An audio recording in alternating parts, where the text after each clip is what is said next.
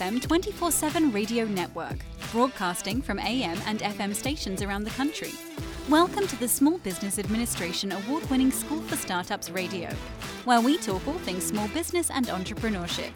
Now, here is your host, the guy that believes anyone can be a successful entrepreneur because entrepreneurship is not about creativity, risk, or passion, Jim Beach. Hello, everyone. Welcome to another exciting edition of School for Startups Radio. It's Wednesday, the 8th, only two weeks to Thanksgiving. Can you believe that? Unbelievable how fast this season is ramping up. It's because we have an early Thanksgiving this year. Thanksgiving is on the 23rd, which is really early, I guess. And so it's throwing off the schedule. I just can't believe how fast we've gotten here. We have a fantastic show for you today. Mike Shapiro is with us. He is a real estate expert, but more, he is talking today about red tape and how to get rid of it and structural awareness and situational awareness, being aware of what's going on around you. It all ties together, believe me. And this is a fascinating interview. We have a long conversation with Mike. You will learn a lot. After that, Patrick Hill will be with us. He is building a new podcast uh, platform called Disctopia. It's not, he's not building it, it's built, it's out there and has a huge number of users, audiobooks, and musicians and podcasters, anyone producing content. It's a really cool story what Patrick is doing. So you will be blown away by him. On Friday, we have David Ewing from one of the premier Oracle partner companies out there and one of the EO Entrepreneur Organization uh, presidents. So we're excited for that. Great stuff coming. Oh, and the diploma. We're meeting our diploma person on Friday as well. The entrepreneur behind you, the fact that you have a diploma on your wall. A lot of great stuff coming up. Thanks for being with us. We're going to get started in just a second. Buy, buy, buy.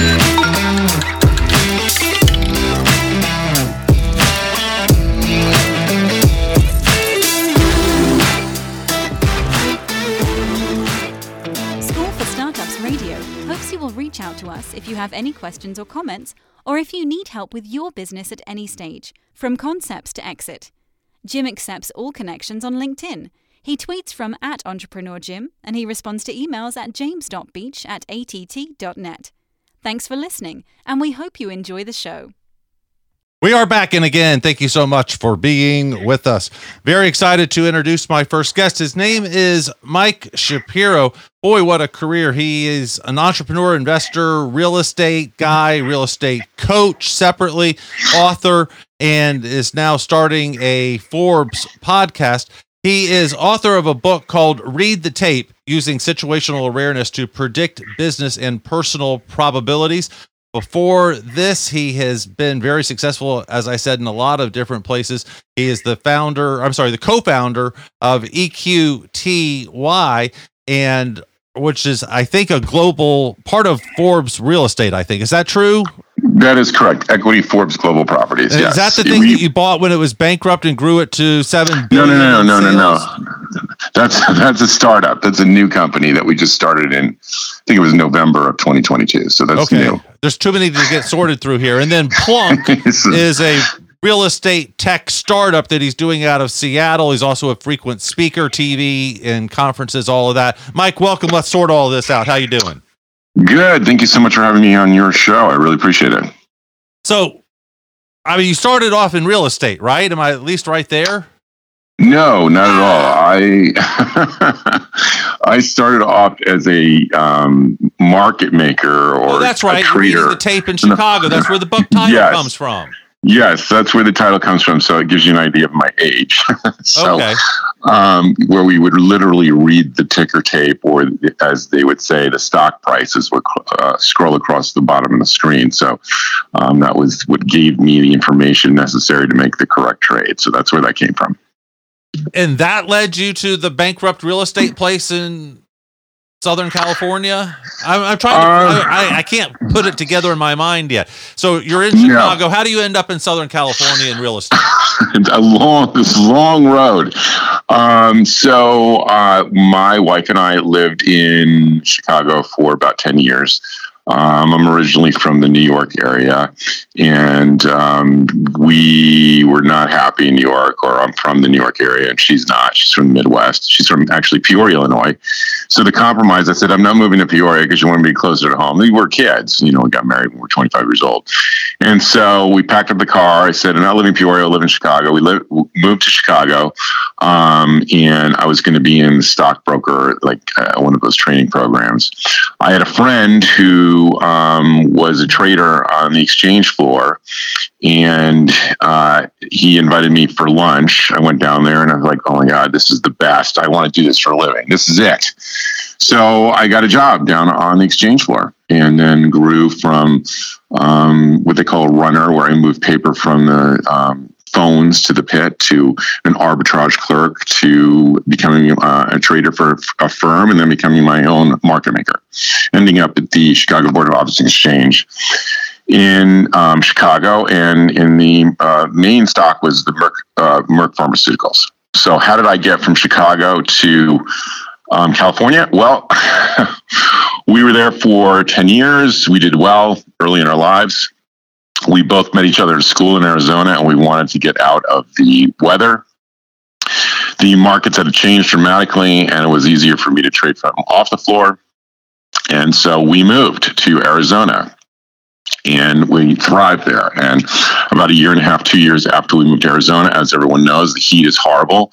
We ended up buying a home um, in Newport Beach. And uh, I don't know if you believe in these things or not, but our next door neighbor in Newport Beach ended up saving my wife's life. She had breast cancer very young, 39 years old, and he saved her life. And my wife wanted to move to Newport for not only because it's a beautiful place, because uh, she felt safer there. And um, I think when you face um, mortality issues early in life, I think you switch gears rapidly. And we decided that we were comfortable financially and decided that we didn't want to work any longer and moved to Newport, which was amazing concept in terms of you know where we lived. It was wonderful, but it was a horrible decision on my part to do nothing, and it was one of the worst years of my existence. Which I subsequently went into um, venture capital, and which led me to the real estate business. This is going to be a long conversation. So I was a venture capitalist. Somebody asked me to um, invest in a real estate business that they had in Arizona, uh, and then I. Um, they wanted to uh, move a, a, part of their business to California. And I asked some friends who were in here.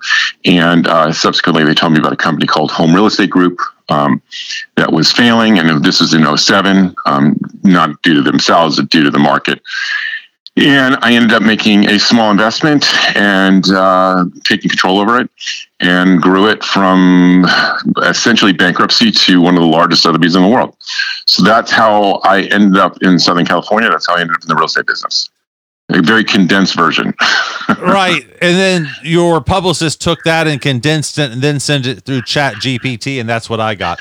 So anyway, But there you go. how does reading the tape then uh, now I understand where that comes from the ticker Mhm. tape. I didn't understand that.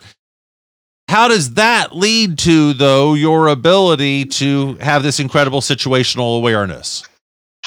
So I think when you're on an exchange floor, you have to learn um, very rapidly through, uh, you know, noise, reading information, reading um, what's happening in the marketplace, uh, capturing a massive amount of information. All stocks, um, options, um, tradable securities are highly reactive to everything that happens in the environment, geopolitical, interest rates, um, mood. I mean, all sorts of issues. So it just kind of trains you when you become a profitable trader trader to like be very very observant of what's happening in your environment and making um, uh, you know prescient uh, behavioral patterns like what is the future hold? What is the probability of future Now, this is interesting because I sort of write in the book that you only have to be right 51% of the time. So it's absurd for me to say that reading the tape that I'm always right because that's ridiculous. But what it does teach you is that you're wrong a lot. And what it teaches you when you're wrong, you learn how to be wrong and to utilize being the right 51% of the time and utilizing that to be the most profitable.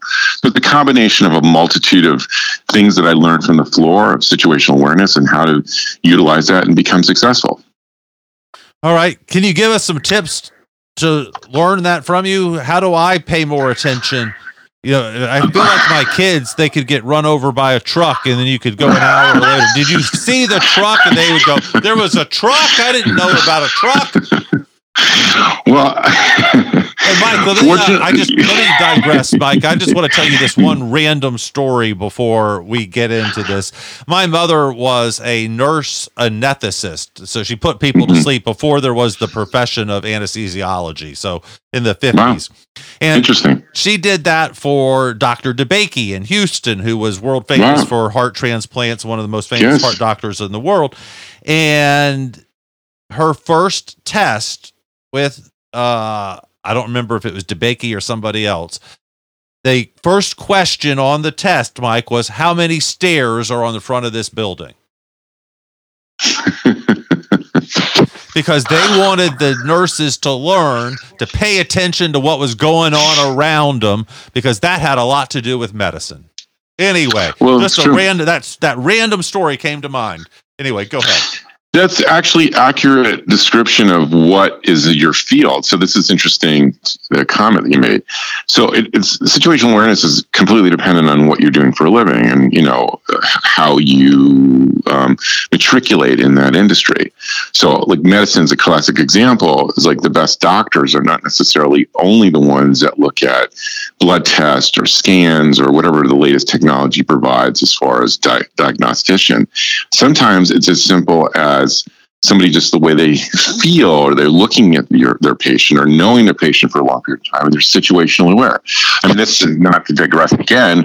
This happened to me where i have um, you know bad diverticulitis and i um, was uh, visiting my um, gastroenterologist, um, and I don't know if you know what diverticulitis is, but it's Stomach something that happens. Bad Yeah. yeah, it hurts. So um, I saw him, and you know, normally you just take antibiotics. It's basically a pock in your intestines. It's quite common um, in Americans because I like fast food. Let's put it that way. Um, anyway, so uh, he looked at me, and because he's uh, uh, has known me for a long time, and because he is situational aware, he looked at me and he said to me, "I don't like this." And I said to him, "What do you mean? I don't like this?" I said, "I don't know." He goes, "I want you to take a scan." And I said, "I want to do a stat, which means I'm immediately read and immediately done." I looked at him like, "I don't want the radiation and, and whatnot." And he said, "No, no, no, you're going now."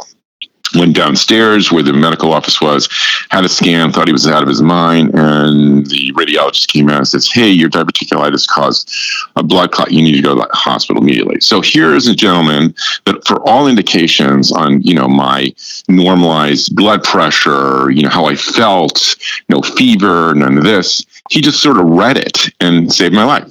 So I went to the hospital, and everything is obviously okay.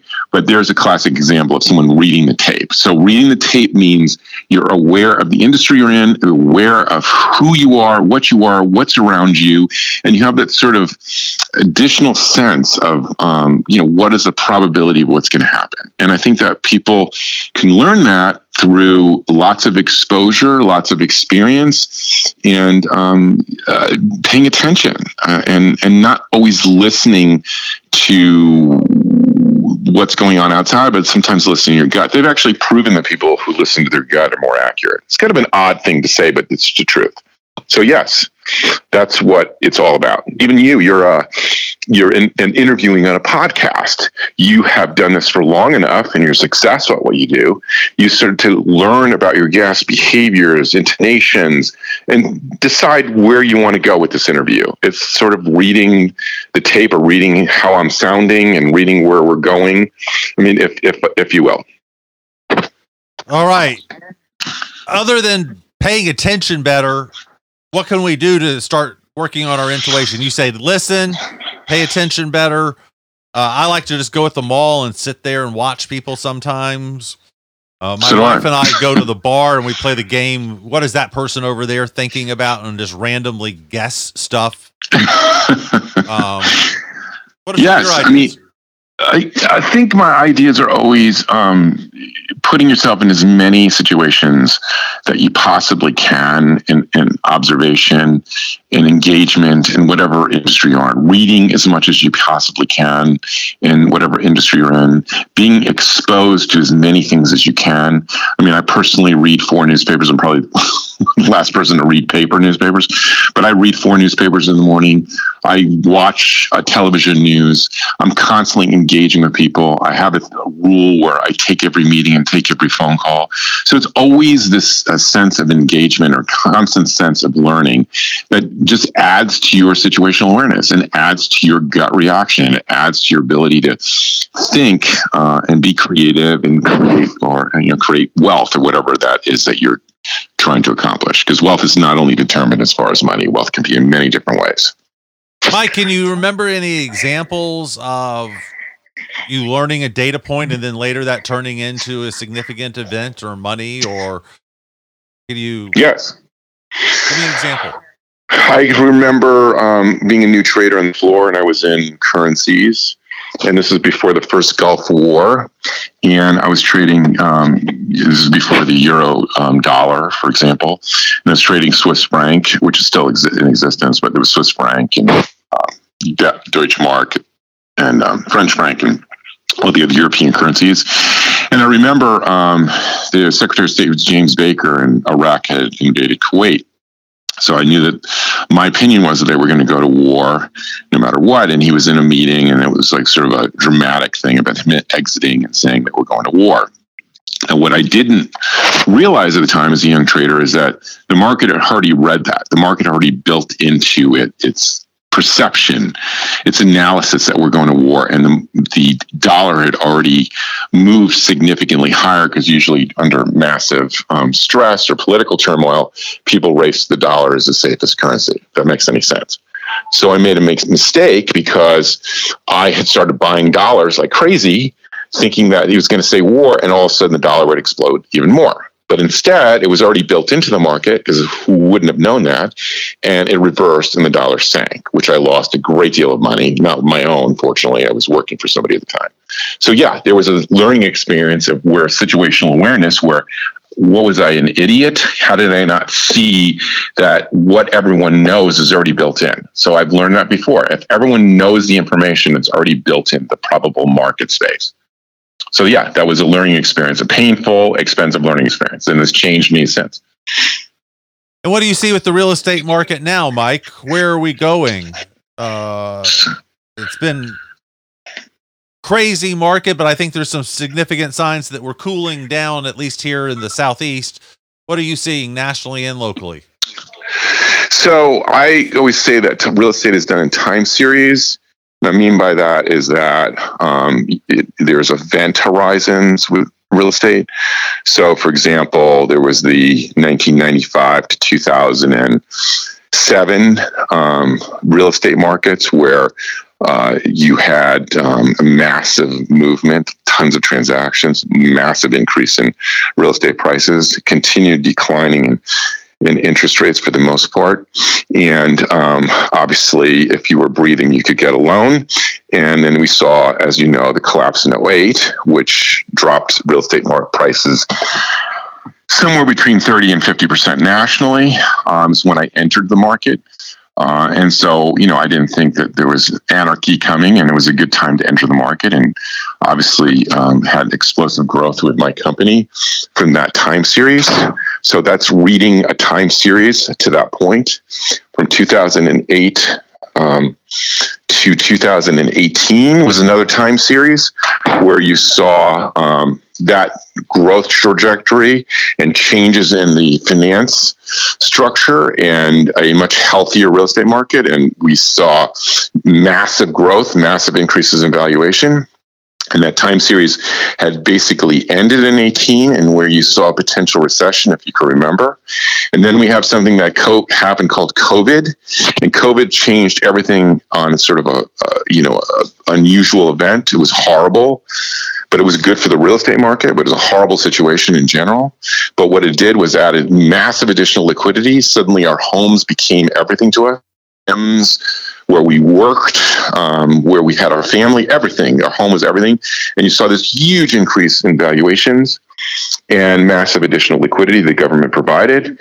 And now we see this time series that we're in now where um, you see the draining of liquidity or draining of that pool of money. And so why you're seeing significant decreases in transactional volume.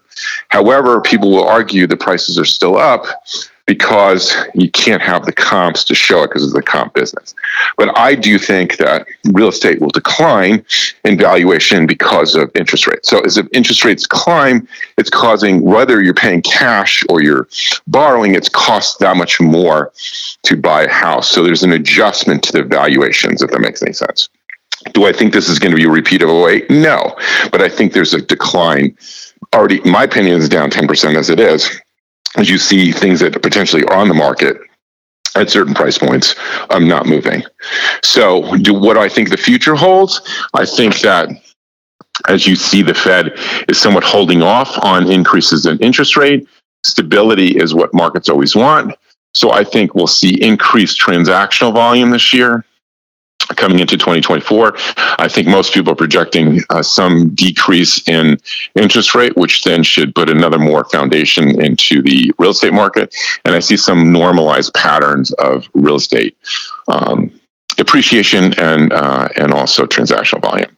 And what I mean by normalized, everything, as I've said many times before, is sort of this moving average. And if you look at over history, as I've talked about all these time series, you look at history in general, you can see that um, there's some level of normalization in terms of transactional volume, price appreciation in each trade area. And it usually tries to go to that middle point. So if we're way under, it tries to increase. Am I, am I making sense? Or yes, I, you are, um, and it's fascinating. Yeah, yeah. Keep going. So, so, so, that's where I see. So I always say, everyone look at moving averages. Um, move. What is the average?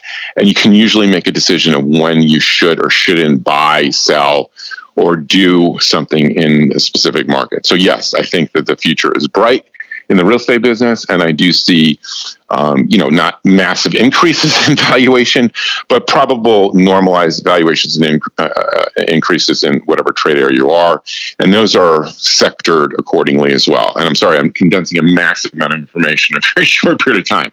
So. I believe that as far as real estate is concerned, as you already saw, what I think is the future, I also think that real estate is sectored into three different silos. Um, one is the sort of premier luxury market, and there are probably not that many of them. Where do you do you live in Florida? Where in Florida in do you Atlanta, live? Georgia. Oh, okay. So in Atlanta, like there are communities. I think like Buckhead, Buckhead. is considered like yeah. Okay, so Buckhead's considered uh, like a luxury spot or high premium spot. So each, even in certain cities, there are um, sectors. So what I mean by that is luxury or premier, where that is like A plus property, the house on the ski run in Aspen, the house on the beach in Newport Beach, uh, the Manhattan penthouse on Central Park South, um, you know, the prime spot in Buckhead uh, with a prime piece of property these are luxury spots. They tend to be more resistant to decreases and more resistant to um, uh, collapses because of uh, inherent or intrinsic valuation. Um, and so they also are highly correlated to the stock market, um, especially the Dow Jones. There's a secondary um, silo I call I call it growth silo, and those are areas that have grown significantly. We can almost uh, talk about them as like the tech sector um, sort of the Nashvilles, the Austin, Texas. You hear about these uh, South Florida. You're in an area in um, the southeast where there's massive amounts of increases in people moving there, more job growth. That's the growth sector or silo, and there like I said, there could be different things. And then there's a third silo, which is I call the shelter silo. That's not a negative Um, classic examples of that are the Midwest, where people say they don't invest in housing. That's just what they're where they live, and it's it doesn't really have high levels of volatility and it, it mimics um, other markets. So I always like to think of it as like the Dow Jones Industrial Average being premier, because if you think about it, Dow Jones takes the best stocks in the nation and I talk about NASDAQ, which really is tech heavy, which is looking for growth stocks and sort of similar to idea to the, what I'm saying as far as styling real estate. And I look at the S&P 500 and co- incorporating the entire um, sphere of, of, the major stocks, and it doesn't have as much volatility. Did that make any sense? Yeah, it did. I'm going to go back and listen to it again and make sure that I understand it. And I will post a transcript too for all of us readers so that we can sure. take it a little Thank slower. Uh, I want to push my luck here, though, Mike, and take it a step further. What about all of the 50 50 hatred in America? I'm 100% right, and you're on the other side, and you're an idiot. Um, mess of America. Well, I, I, I will, I, I, will, I will take it being I, I am an idiot, and I, I wear that badge proudly. You know what I'm doing, though. You know what I'm saying. I'm not calling. I know. I'm, I'm, I'm kidding around. I'm having fun. But yeah, you are an idiot. But go ahead and answer the question. what are we doing with this? How is this impacting uh, national well valuations? Or not really about a real estate, just uh, your situational awareness. Uh, America seems like we hate each other right now, and we're uh, all ready to fight each other. We want to get mad at the person next to us on the airplane because their iPad is too loud or whatever. And uh, your opinions are crazy, and the other half sure, is literally crazy. I mean, those people are insane what they're, right. it's, saying. It's uh, just the big macro picture. Play thirty thousand foot. Okay, so this is an interesting question. Not interesting. It's actually a sad question that we have to answer nowadays in our nation, which is the greatest nation on earth. And I believe that it's given me massive opportunities and my parents and my grandparents who moved there who are immigrants and you know uh, fleed horrors in their own country so what do i think i think that we're missing leadership so i think leadership is about co, co, co mingling all ideas in moderation and um, narratives and directing the country to what what our core fundamental values are. So I think we're just missing that leadership instead of everyone just yelling at one another what they think versus like, hey, let's all become one and let's find an equal and fair path. And so I think that we've seen leaders in our past that have been able to do that, great communicators and that's what it takes. And so it's unfortunate that lately we don't seem to have that. We don't seem to have that sort of, um, you know, we're all long for, and I'm not telling my political beliefs right now, but we all long for the Reagans, okay, where they communicated and it was this wonderful thing. You listen to them speak um, you know, uh, another time where uh, it was about um, moderation, or if, the other side of the ledger, even Obama, his oratory skills were extraordinary in bringing a nation together, trying to be the best that we can be. So, yeah, what do I think? I think we need leaders that try to push that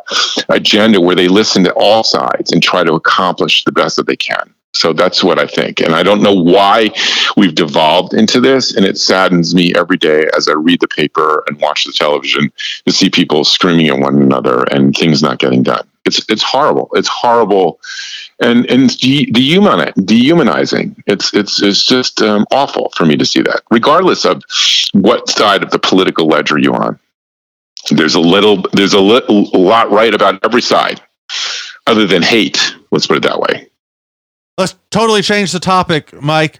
What are your thoughts on entrepreneurship? If your kid or a friend, 25 year old, came to you and said they wanted to be an entrepreneur, what macro advice would you give them? What are your pet peeves of entrepreneurship?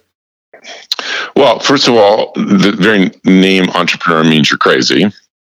So, um, which is good crazy but entrepreneur means that you want to take your creativity and remember you always get paid for your creativity and take the next level and continue to drive forward. So I've said being an entrepreneur is having ironically, sort of part of the last question you asked me, a narrative that everyone understands what is the direction, great leadership of where you're trying to go with a product or service, and constantly every day because you're going to be facing adversity on a daily basis, pushing forward to get to that goal. So, entrepreneur means that you understand all of these issues and you're able to push forward. So, the greatest entrepreneurs that we know of have these amazing capability of communicating their narrative and driving that forward, driving that concept forward. And there's just many of them. And so if you think about all of the amazing companies that have come about from garages or from nowhere into these extraordinary wealth creation and change the planet, where did they start? How did they start? Who are they led by? And that's what being an entrepreneur means. Do I think everyone can be an entrepreneur? No. Do I think that um, you know if you could be an entrepreneur? Yes. I think it's a gut reaction. I think it's like something like, yeah, I know I want to do this. I know the risks I'm taking to do this, and they're worth it. And having been an entrepreneur my whole life, I would say yes, it was worth the risks and all of the um, turmoil associated with that for me. But that's not for everybody. And it shouldn't be for everybody. That's okay. It's not a bad thing. Is that answering your question? Mike, how do we find out more? Follow you online, get a copy of Read the Tape. So I am on Amazon. I um, am at um, all the booksellers. Um, you can do it at. I am at uh, my, the name of my uh, website is the Shapiro Method. S H A P I R O M E T-H-O-D dot com. I'm on Instagram under the Shapiro Method. If anyone who wants to communicate to me, it's easily found on Instagram. Um, I think that uh, I have a blog um, under the same uh, dot com that you can read, and I do answer people's questions, and I actually like comments, and I really like if people think I'm wrong. I really like when people tell me that I've said something wrong or I've done something wrong or, you know, what should I correct or what should I have not done. But I, the book, why I wrote the book was because it was a, a testament to my dad. I was very blessed in my life to have a father like I did who died very young. And he taught me many things and how to be sort of an entrepreneur, for lack of a description. And I wrote it because that was what motivated me. And what he did for me, I try to do for others. And that's why the book was written. And the book was written in a novelized version. So it's more of a story. So it's more fun. But what he did for me, which is unusual, and I try to do for others, is that he only celebrated everything I failed at. So he literally, I don't remember him ever telling me that I did something great if I got a great grade. I only remember if I screwed up royally and then saying, that's my kid, not in a bad way, like making a goal for the other team or getting a bad grade. That's my kid. I love you. So what did he do for me? What did he create for me? He created a situation where I knew how to fail and it was okay because that's what success is built on. I know we hear this all the time in the news, but that's the life that I lived, lived as a child, and that's the life that I live as an adult, and I try to pass that along. So yes, though that is what he gave to me, and I'm trying to share it. And it was an extraordinary gift, and I, I'm sorry that I lost him so early in my life. That is too bad. Very sorry. I just lost my father uh, almost exactly a year ago, and I still crying a little bit every day. So, of course, I'm so sorry to hear that. Oh, yeah. Thank you, Mike. Appreciate you being on the show. Great stuff. Hope the book sells really well for you. I really appreciate your time as well, and I'm sorry to be getting such in-depth comments. And so, if anybody anybody has any questions, don't hesitate. I know it's short, so hopefully everyone understood what I was trying to say. Uh, as I said, we'll try to post the transcript. That'll help the readers, and we will be right back in just a second.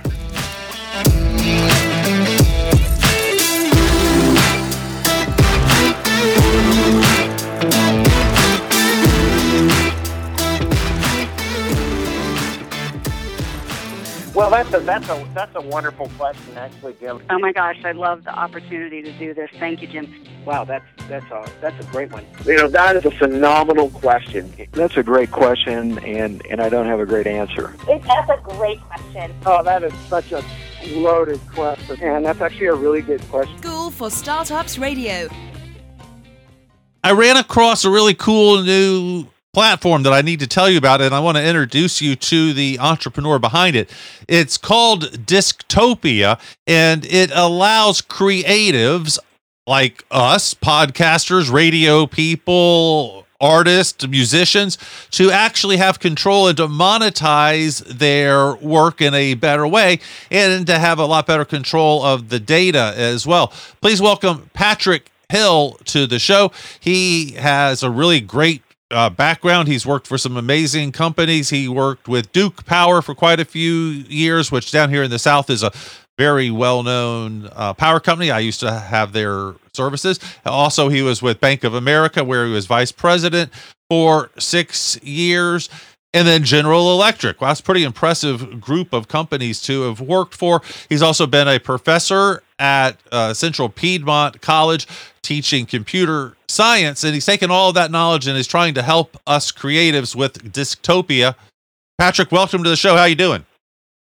I'm doing good. How about you? I'm very well. Thank you. Tell me all about Disc, uh, Disctopia. Yeah, so Disctopia is a platform that um, we started maybe to date now about five years ago, six years ago, and it all started when uh, my friend knocked on my door and asked me to burn him a CD. I was like, I'm not burning any CDs. Um, that's not what I'm going to do. But I'll help you build a website so you can get your music out. And he was, you know, trying to put a mixtape out and, you know, just, you know, get his entrepreneurship kind of uh, grind going. And we built him a website and um, he made like 250 bucks within an hour based off and just tweeting the link out and putting it on Facebook at the time. And that's when I came up, the freedom to kind of distribute yourself. So we started allowing indie creators, musicians primarily. So we, we got our chops in um, music. That's how we got started. And from there, we kind of just started to grow to other spectrums of creativity, to podcasts, audiobooks. Now we do podcast videos, music videos, so on and so forth. So that's how we got started. And then, you know, people kept saying that they don't get to see enough of their data, their data, their data. So I was like, well, if it hits our servers, we'll give it to you. I mean, I'll give you whatever you want. I'll give you the server log if you want it. Not my data, it's yours. Um, and then we started to kind of teach creatives how to better sell themselves and position themselves based off the data that they're reading. All right, interesting. Uh, a lot to unpack there. Let's start with the data, though. Why? Uh, what's so valuable about that? I got four thousand hits. Is that? I mean, that's what we're talking about, right? What? What so exciting about that? Right. So typically, most platforms that's where they stop. Like, oh, damn, you got four thousand hits. But what about those hits? Oh, we can tell you if they're in this age range, or we can tell you if they come from Charlotte or New York.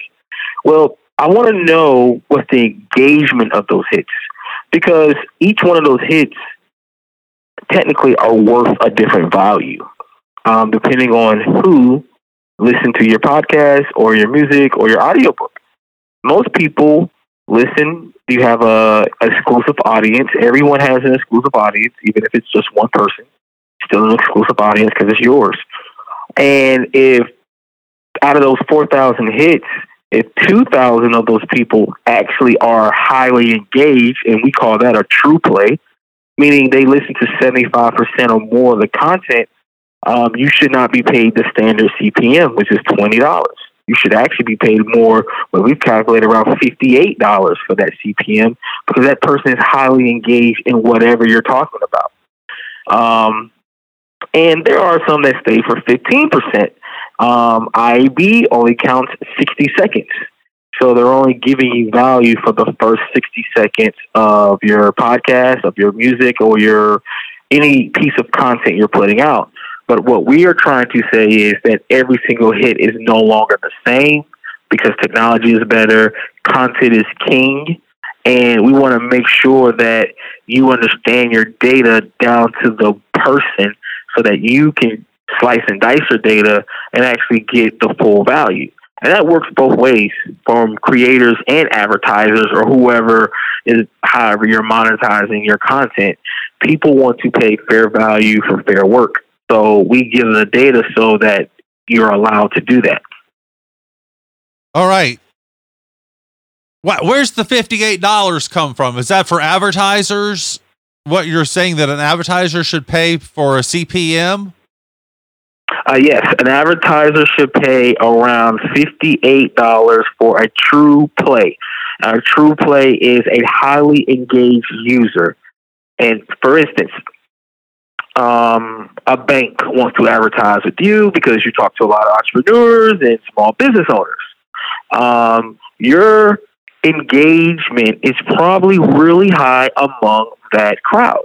Um, and you should be paid $58 for a true play, which is around, you know, 75% of the content, as long as it's dead content, 15 minutes or more, uh, because it's more likely for that person to open an account, do business, apply for a loan, if you are encouraging to do that because you are the voice of reason and you are the voice that they trust. So that is the reason why we calculated it uh, up to $58. It's a lot of other things in there.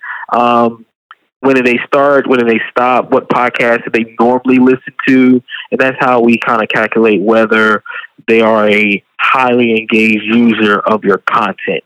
Uh, and, and, you know, it's a little math, a little science, and a small bit of common sense. Um, have you, and this is a question for you, have you ever advertised on LinkedIn versus Google ads? What do you mean advertised? Not posting, right? Meaning, you mean advertised. No, I mean paid ads. I mean the LinkedIn ad paid model is three to four times more expensive than Google, Facebook, or any other paid advertising. And it's because you can drill down to the exact person that you're trying to target. You can target by job title, you can target by company, you can target by age and those things. So the uh, the ability to use LinkedIn's data to find the exact person you're looking for, they charge a little bit more. LinkedIn paid advertising is a little more expensive by five times, up to five times, because uh, LinkedIn assumes that you're doing B2B sales your revenue will be higher. So therefore, we're going to charge a little more per click. Um, and that's the same way that you should think if you're a creator. Why are you not thinking that way when it comes to your data? You actually have a more exclusive audience than LinkedIn does. You know your audience better than anyone. All right. So, are you finding three times the success with LinkedIn ads versus Google ads to justify the extra cost? Yes, I am personally because at this point, um, disctopia is really evolving. Um, we are finding radio stations, podcast networks that are willing to pay a little more.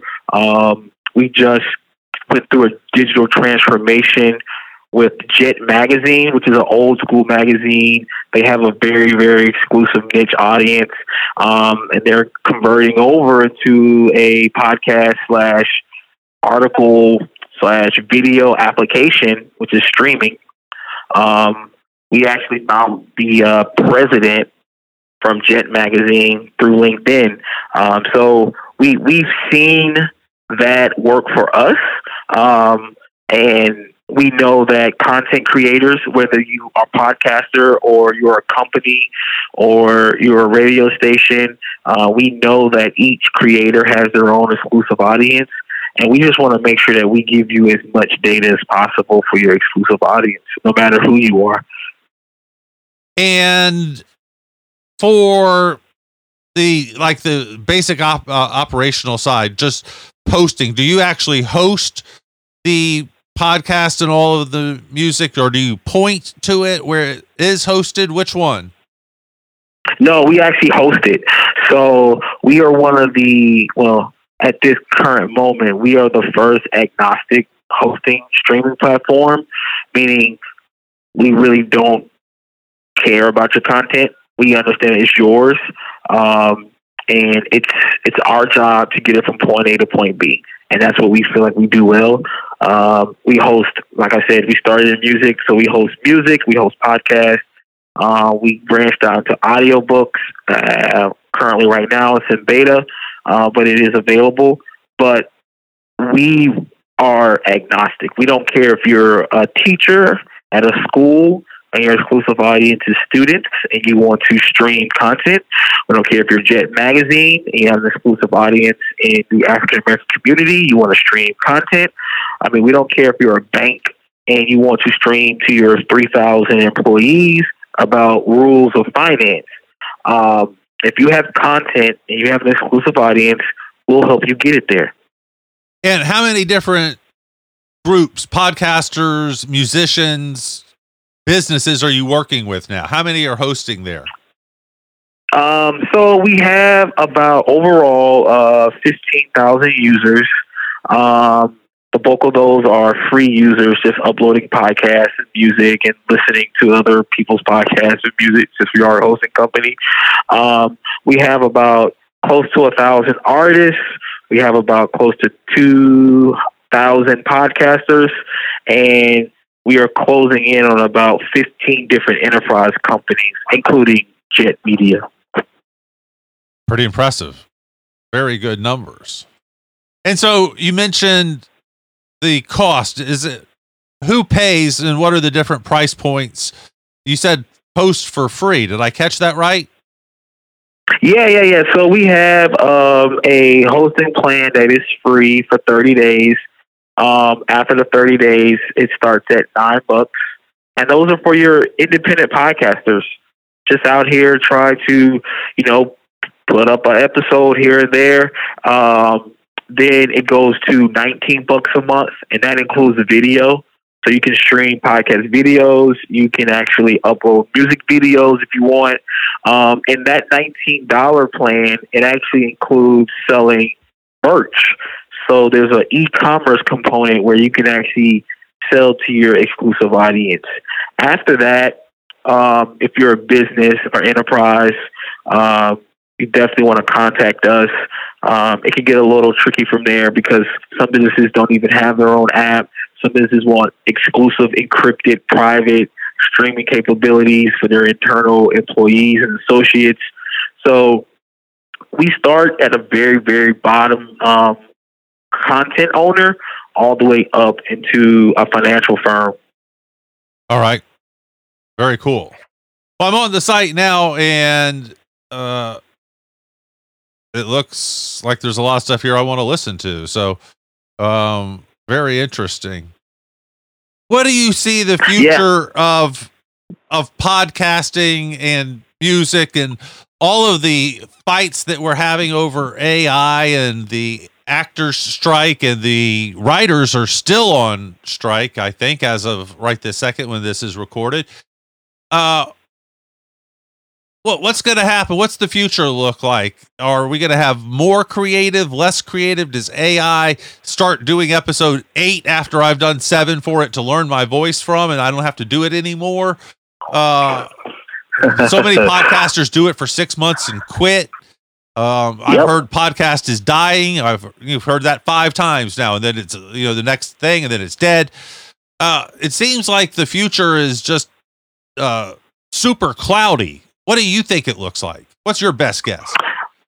Um, the future is bright for any content owner. Um, we were, like I said, when we started, we were all about independent artists, independent podcasters, and then TikTok kind of just took off, and Instagram it was out then, but it wasn't what it is now. And everybody was a content creator. Everybody. I was like, there's a very thin line between content creator and artist um, nowadays. And we then pivoted to content ownership. And everyone in the future will own content um, no matter what it is. Um, data is going to transform into content, and those data points will create stories and different things of that nature. Um, I am in the firm belief that we went from stone tablets to ink and feathers to typewriters to email. Um, I firm believe our next form of communication as just human beings is audio and video. Um, we're on AI is going to write for us. AI is going to talk for us, but we still will be owners of the content. So, with that being said, audio and video is here to stay as a form of communication. And as long as we communicate with each other, um, then podcasting from an audio standpoint will be here. I think there will be other things in podcasting. So, for instance, um, we're the first platform to have PDF to podcast. So you can upload a PDF and then convert it to a podcast. I mean, who wants to read a 95 page PDF on on how to uh, secure your funds? Um, so what they did was they uploaded it, created it into a four episode podcast, and they saw the engagement rate go through the roof. No one was reading the PDF, um, but they would listen to a podcast while they work out, while they drive to work, while they're in the garden, so on and so forth. So the engagement rate for that piece of content went up um, as much as uh, 75, I think 78% um, told by our client. Um, so no one reads a bunch of emails, but we will convert to listeners and viewers because it's just quicker. It's how much content you can digest. So I do think podcasting is here to stay. I just think uh, podcasting will evolve from the basement of kind of you know where it started. I don't think it's dead. Uh, I think it's much. Uh, we're at the very beginning of audio communication um, outside of the telephone. So, and what about Disctopia? What's your goal there? What do you want to do with the business? Um, our vision for Disctopia, the long term vision, is to be the number one agnostic streaming platform. Um, and that's our goal. That's our plan. Um, right now, in the next 18 months, and that's more of a short term, we are looking to captivate as many enterprise clients as possible and free as many independent podcasters as possible from the grips of uh, those shall not be named corporations that only give you 4,000 hits. Um, and that's all the data they give you. Um, so that is our, our, our, immediate mission is to increase the user base. Um, we do plan on um, expanding our revenue model into um, what we like to call context advertising, where we advertise based on the content, not based on the person. So I don't care if you're uh, a woman or a man or a child or you know where you live. Um, we want to advertise things and show you things based on the content that you're consuming. So if you listen to home improvement podcast, then we're going to show you a home improvement store commercial. Um, and I don't really care who you are. Um, right now, advertising is based on who you are, where you live, your age, and as we know, as data becomes more restrictive, those um, data points will be um, restricted from streaming platforms like us.